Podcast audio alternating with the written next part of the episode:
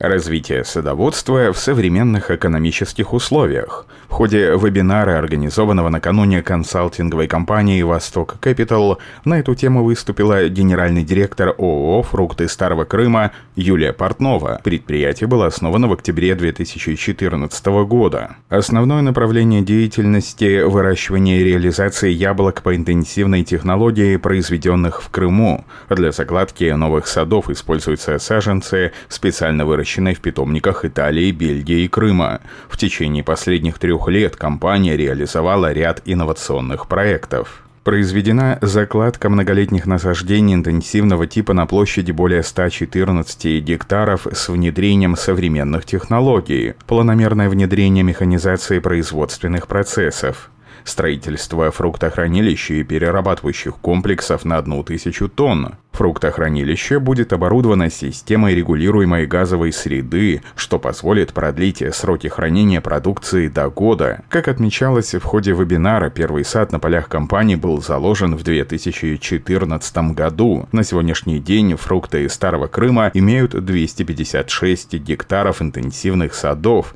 из которых 70% посадочного материала приобретено в Италии и Бельгии. В компании рассчитывают за 5-7 лет выйти на 100% стопроцентную обеспеченность российского рынка саженцами фруктовых деревьев. Параллельно компания строит фруктохранилище, рассчитанное на 16 тысяч тонн. Всем этим проектам правительство Республики Крым оказывает существенную поддержку в виде субсидий по всем видам и назначениям, но тем не менее с проблемами сталкиваться приходится, поделилась Юлия Портнова. По ее словам, основная проблема это то, что сейчас из-за международной обстановки не получается напрямую заключать контракты на поставку саженцев.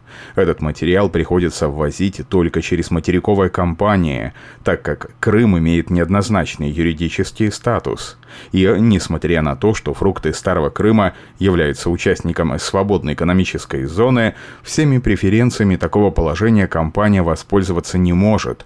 Также практически вся техника компании импортного производства, и в ее техническом обслуживании есть определенные трудности. Европейские производители такой техники свои представительские центры в Крыму по понятным причинам не открывают. По мнению Юлии Портновой, запрет ввоза с 2014 года на территорию России отдельных видов сельхозпродукции и сырья положительно повлиял на экономику отрасли садоводства в целом. Рентабельность этого производства возросла по оценкам компании на 40%. В числе сложностей, с которыми приходится работать, специалист также назвала специальные меры тарифного регулирования в отношении ввоза плодов яблони слив во время их массовой реализации и сбора местными производителями производителями. С этим компании приходится сталкиваться каждый сезон. Фрукты Старого Крыма начали работать и с отечественным посадочным материалом. Так и саженцами из крымских питомников компания засадила 30 гектаров, и с точки зрения урожайности этот опыт уже показал хороший результат, отметила Юлия Портнова. По ее словам, сейчас особенно назрела необходимость кооперации садоводов для успешного развития отрасли, так как не каждое хозяйство может позволить себе возвести современные современное фруктохранилище с газовой средой хранения. Эффективность такой формы сотрудничества уже доказал опыт итальянских садоводов. В России же для создания такой платформы необходимо принятие определенных нормативных актов, которые регламентировали бы этот вид взаимодействия. Юлия Портнова обратила особое внимание на то, что компании приходится сталкиваться в Крыму с проблемами, связанными с водой. Их специалисты назвала глобально нерешаемыми. Без воды предприятие испытывает серьезные сложности с развитием и получением планируемой по бизнес-плану урожайности. Даже возведение нескольких водохранилищ общей емкости около 300 тысяч кубов целиком положение дел не спасают. К концу поливочного сезона компания испытывает трудности с запасами воды.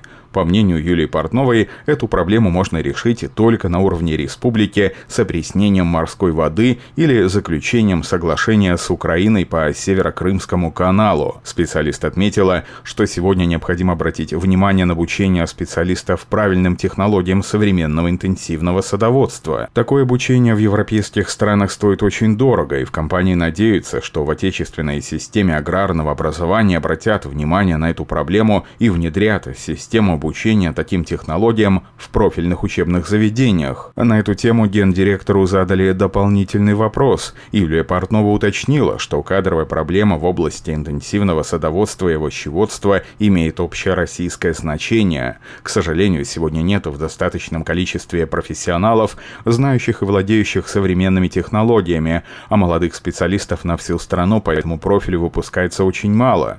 Поэтому, подчеркнула Юлия Портнова, решить кадровые вопросы в ближайшей перспективе может помочь только организация курсов повышения квалификации. Так, в Мичуринске уже создана школа фермеров при Ассоциации садоводов России совместно с Мичуринским ГАО.